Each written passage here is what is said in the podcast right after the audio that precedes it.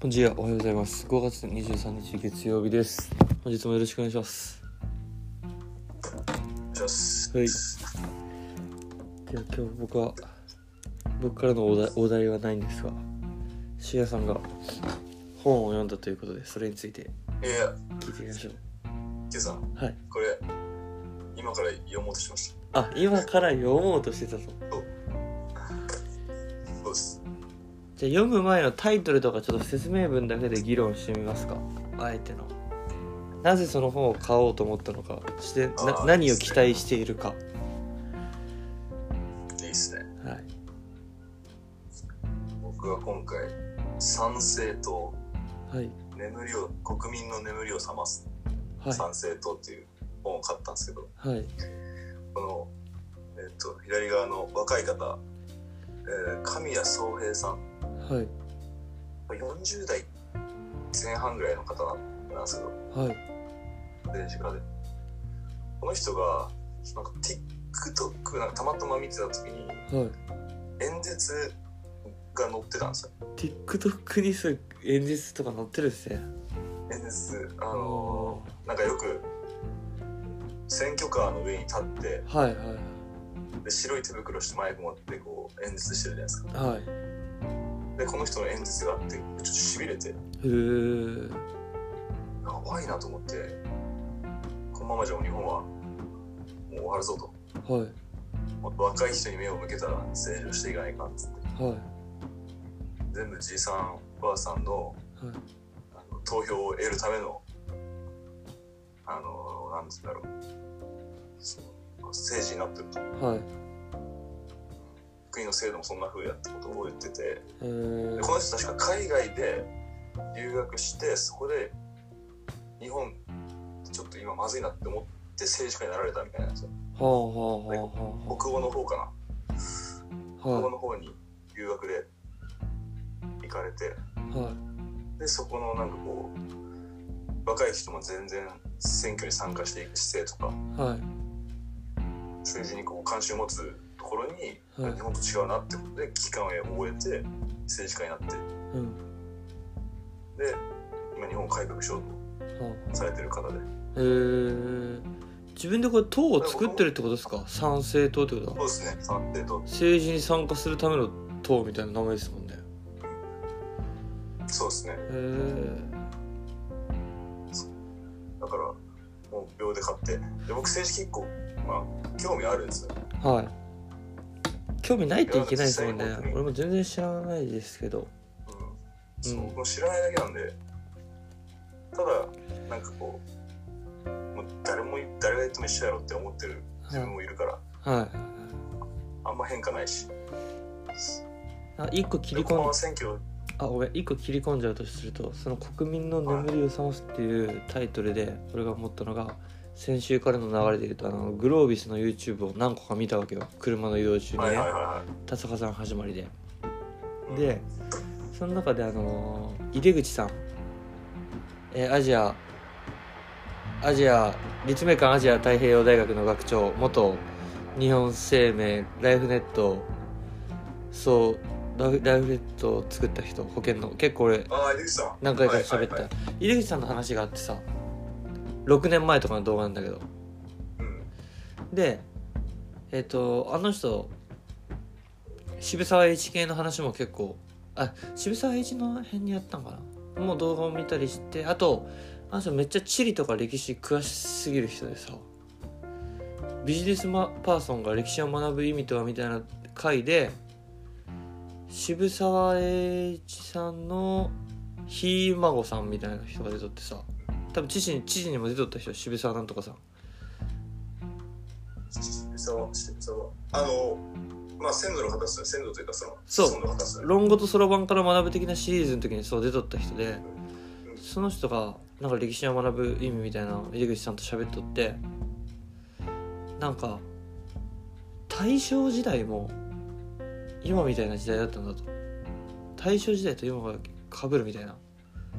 明治でグワーッと改革があってその後ちょっと発展して豊かになってはいもうこのまま大丈夫やろみたいな国民が政治に興味を示さなくなったとはいいうような解釈されとったよなその人が勉強して。うんで特にこう国民の方からこうしろああしろとかなくなって政府に任せっきりみたいな。で今の時代も実際そうじゃん。国民の側からまあ逆にだんだんとそういう流れが出てきたんかもしれんけど無関心みたいな。うん。の結果昭和の戦争に突入していくわけよ。うん。満州事変とか。うんっていう解釈されとってそこの危機感をこう覚えとってあいまさにこううん。眠っとんの眠ってるのかなと。国民が眠っている状態が続いてるからなんだろう昭和激動の昭和を終えて高度経済成長を終えて眠った平成。うん。で眠ったままだと何かしらこのまた政府に任せっきりだとうん。気づいた時には時すでに遅しみたいな状態になるんじゃないかなと。はい。なんかそんなことを感じて今のワードでそれが蘇ってきましたっていうのを伝えたかったです。すいません切り込みました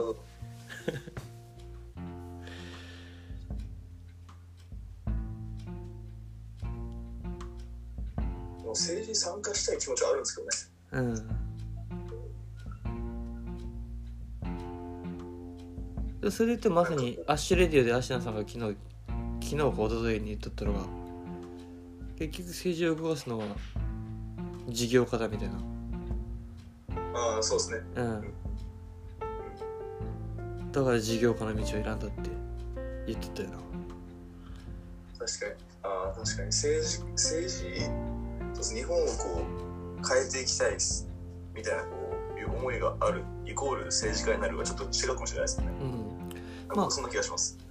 いいんじゃない別にそれぞれのそれそういう思いを持った人間が増えるだけで絶対良くなるとはずだからさその上でその人ができることやりたいことをやっとる人が多いんじゃない？普通にだってレストランやってる人もさ根本が人を幸せにしたいとかっていう人結構いるじゃん。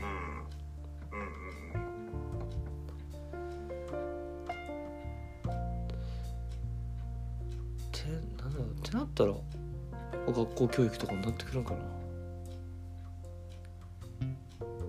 そうですね。ベーシックな教育の、ね。とかまあ指導者とかになだからそういうきっかけよな。そういう志を持った人間との出会いよな。でそれを一人でも多くにこう広げていくというかな。で逆にそういう人じゃないとさそういう話できんしさ入らんよな。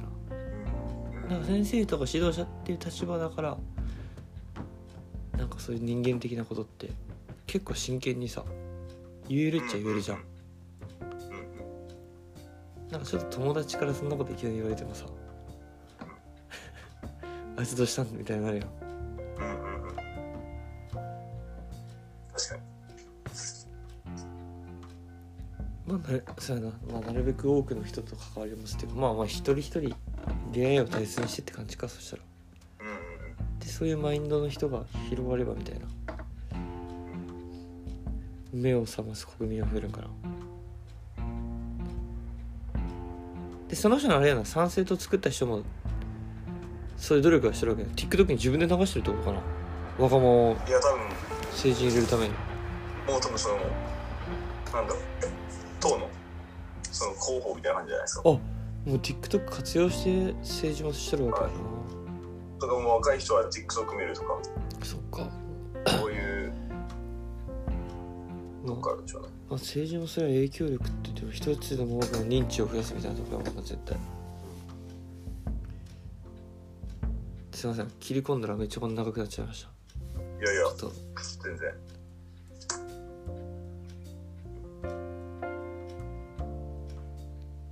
ごめん止まってしまったかもしれんけどなんか続きをあればいや、そうです。これ、あの、いや、これから読みますよ。はいはい最近届いたんで。で出会ったきっかけとしては、えー、TikTok と TikTok ですね。おおでそこに上がってるのも興味ありすぎて、なんか20分ぐらい上がってたんですけど、全部見ちゃって。ーえー、やっぱまとめ見っていいっすよねもう逆にグローブス全部見見てやろうかっていう感じになってますもんね車の中でグロイスのさんの動画がすごくいいですね。あれあれ探したら一番古い動画10年前やったからさ。古いでダメだ。よあめちゃめちゃ社会にとって意味あることやってんだよと思って。あんな貴重貴重な話を。うん。みああいう系の話ってなんかこうビジネスのなんかそのハフトゥーというよりもなんかこうこ根本的なその心の持ち方しか言ってないような気がするんですけど。うん。そうですよね。間違いないな。なんかねこのも方法論方法論はもう述べられてない感じ。ううん。いや本当にそね。実際その本質のとことこよな。普遍的な部分っていうかね。ちょっともう10分を過ぎちゃったところでね。はい。どうしても喋りたくなっちゃったなネットフリックスでイテウォンクラスを昨日あでー。全部見切ったんですよ。ほう。いいでですね。意識低めっすね。意識低めと見えてねあれめっちゃ意識高くて。マジですか？ちゃんとネットフリックスシーズン見切るって。で話題の作品を見ることによってこれ単品でまとめた方がいいからいやいいよ。何回も喋れよ。やっぱ韓国ヒットさせてくるじゃん。そうですね。やっぱ法則っていうかパターンがある上でオリジナリティもあるみたいな感じで「まあ、愛の不時着」は半年前ぐらい10月ぐらい見たんやけど久々に移動時間が多いもんで私は。車1時間ぐらいやったんで、その帰りとかに結構ネットフリックス1話見るようにして16話見切ってですね。まあ簡単に言ったらあの元ちょっとやんちゃしちゃってっていうかちょっとあのこれから見る方がいるかもしれないんで。ちょっとまああの刑務所入っちゃってそこから出てから逆襲っていうか復讐するよっていうのに燃えて小さな居酒屋からクソ大企業に発展させるっていうストーリーなんですよね。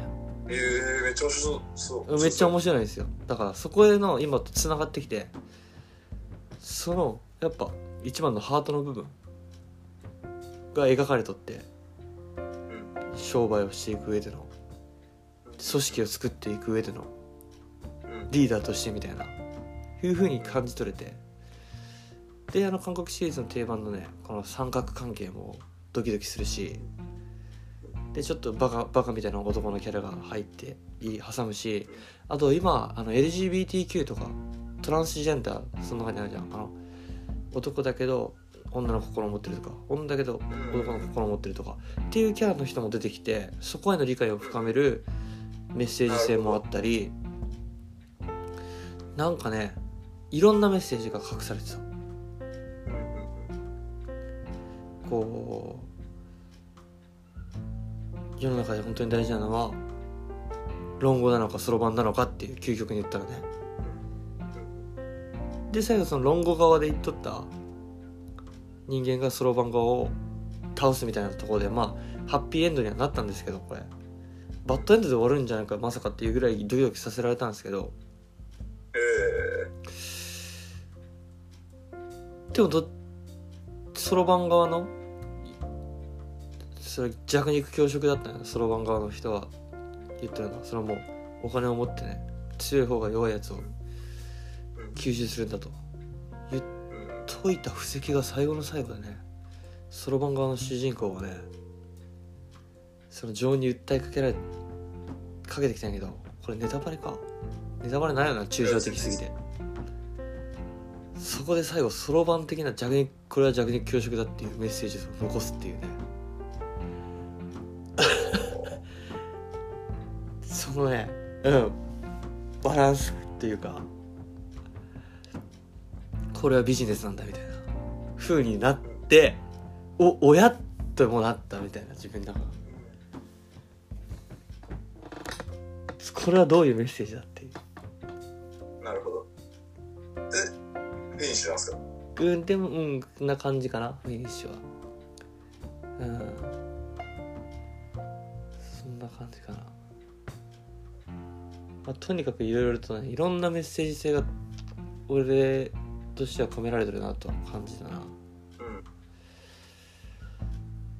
うん。うんちょっとこれ喋ってきたかったねイテウォンクラスを見切りましたと。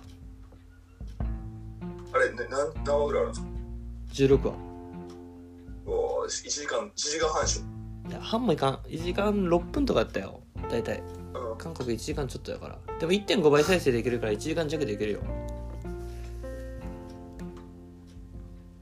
まあ2日に1本見たら1ヶ月で見るわ1日1本で 2, 2週間。うん意外とね愛の不時着とかすぐ次の話が気になったけどイテウォンクラスは俺1日1個ずつで我慢できたよな。いいテンポできたよな。おー確かに愛の不時着が無理だったな我慢でするの あれは無理っすよ。あれ我慢できんかったよな。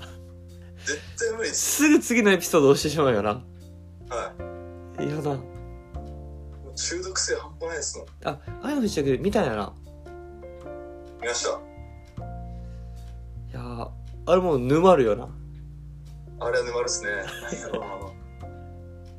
そうあのねいい構成もあった。愛の不時着もさんなんかあの軍隊の中にさバカキャラみたいなやつおったやん。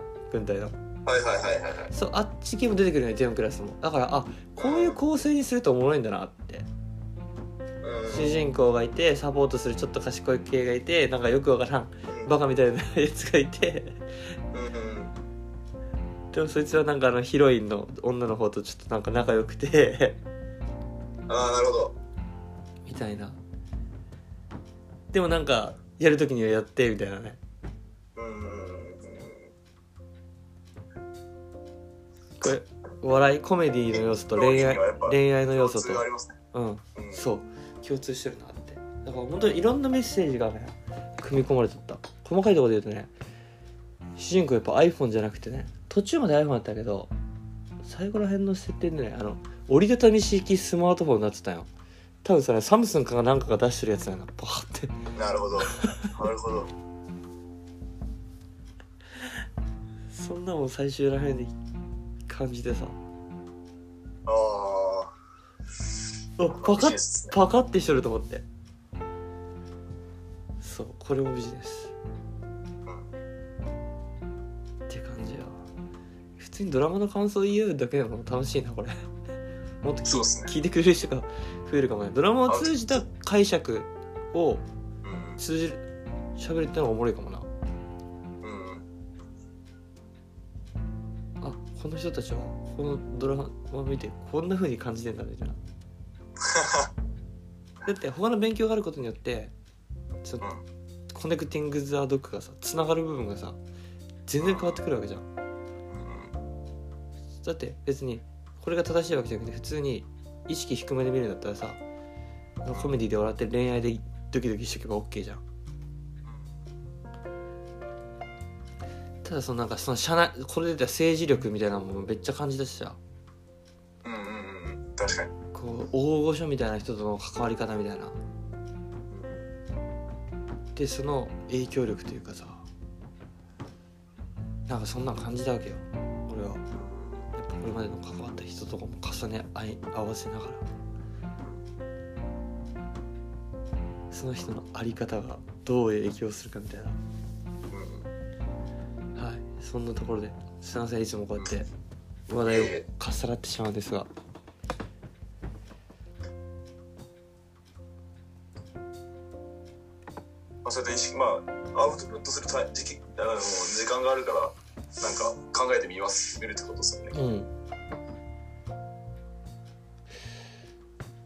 てな感じで次は何を見るか分かりませんが。一旦まあいい節目になったイテウォンクラスまで見えたから。また話題作品が出てきたら見ようと思思います。ぜひぜひ深夜さんもはい。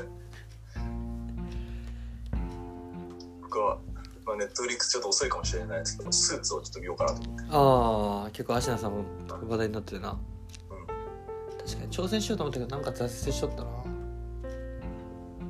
意外と結構あのーメンタルいりますもんね。いるいるいる。見る見ようってなるうん。なるかななんか。ちょっと俺は単発映画系にシフトしようかな。逆に2時間なら2時間で。まあこれもアシュレイドで聞いて見始めてるけど今パリピ孔明っていうのにハマってます私はそれもアニメなんやけど諸葛孔明が現代にいきなり現れて六本木に迷い込んではい歌手を目指す女の子と一緒に組んで諸葛孔明のマネジメント力を使ってクラブナンバーワンの歌手にしていくっていう物語なんですよ。へえ面白そう。そうで走れててさそれ切り口がおもろいみたいなので喋っちゃってさ。いやまさにそうだな。その切りマジそれ企画考えた人誰やと思ってパリピとさ諸葛孔明を掛け算するわけよ。やばくないこの前の俺あの競輪とホテルの掛け算みたいなとこでも驚かされたんだけどさ。その世の中の掛け算のバリエーションを増やしていくのってめっちゃ大事やな。うんうんうん。うん確かに。無駄なことに見えて意外と無駄じゃないんですけどうん。保険屋さと保険屋とクレープ屋さんみたいな感じでさ 分からんけど。移動販売でクレープしながら保険売ってますとか。めっちゃ安易に言ったけど。なんかその斬新なアイデアっていうか掛け算増やせた方がねおもろいんやろうなと思って。そんな風に活用していこうと思います。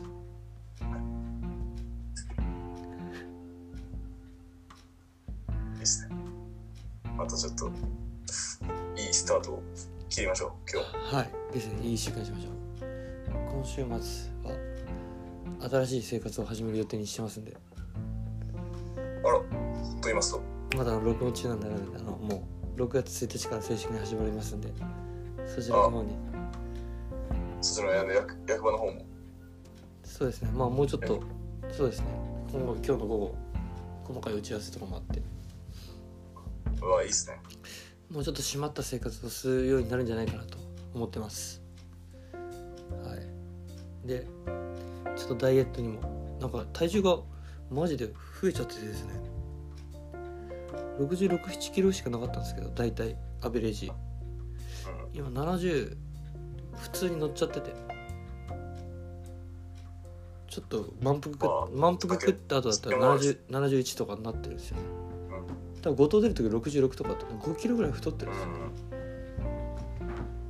ん。まあ、お酒もあるしこの、うんはい、ゆっくりとした恵まれた環境あの実家実家という。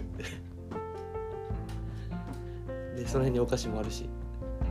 うんで運動量減ってるっていうノックだけしかノックは打ってるけど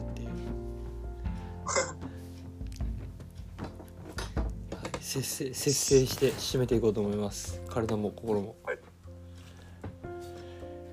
じゃあじゃあ僕も出社しま OK す。ですほどほどにやっていきましょいい時間に。うはいいい締めしましょう。はい。はいありがとうございました。いらっしゃいいらっしゃいチャオチャオ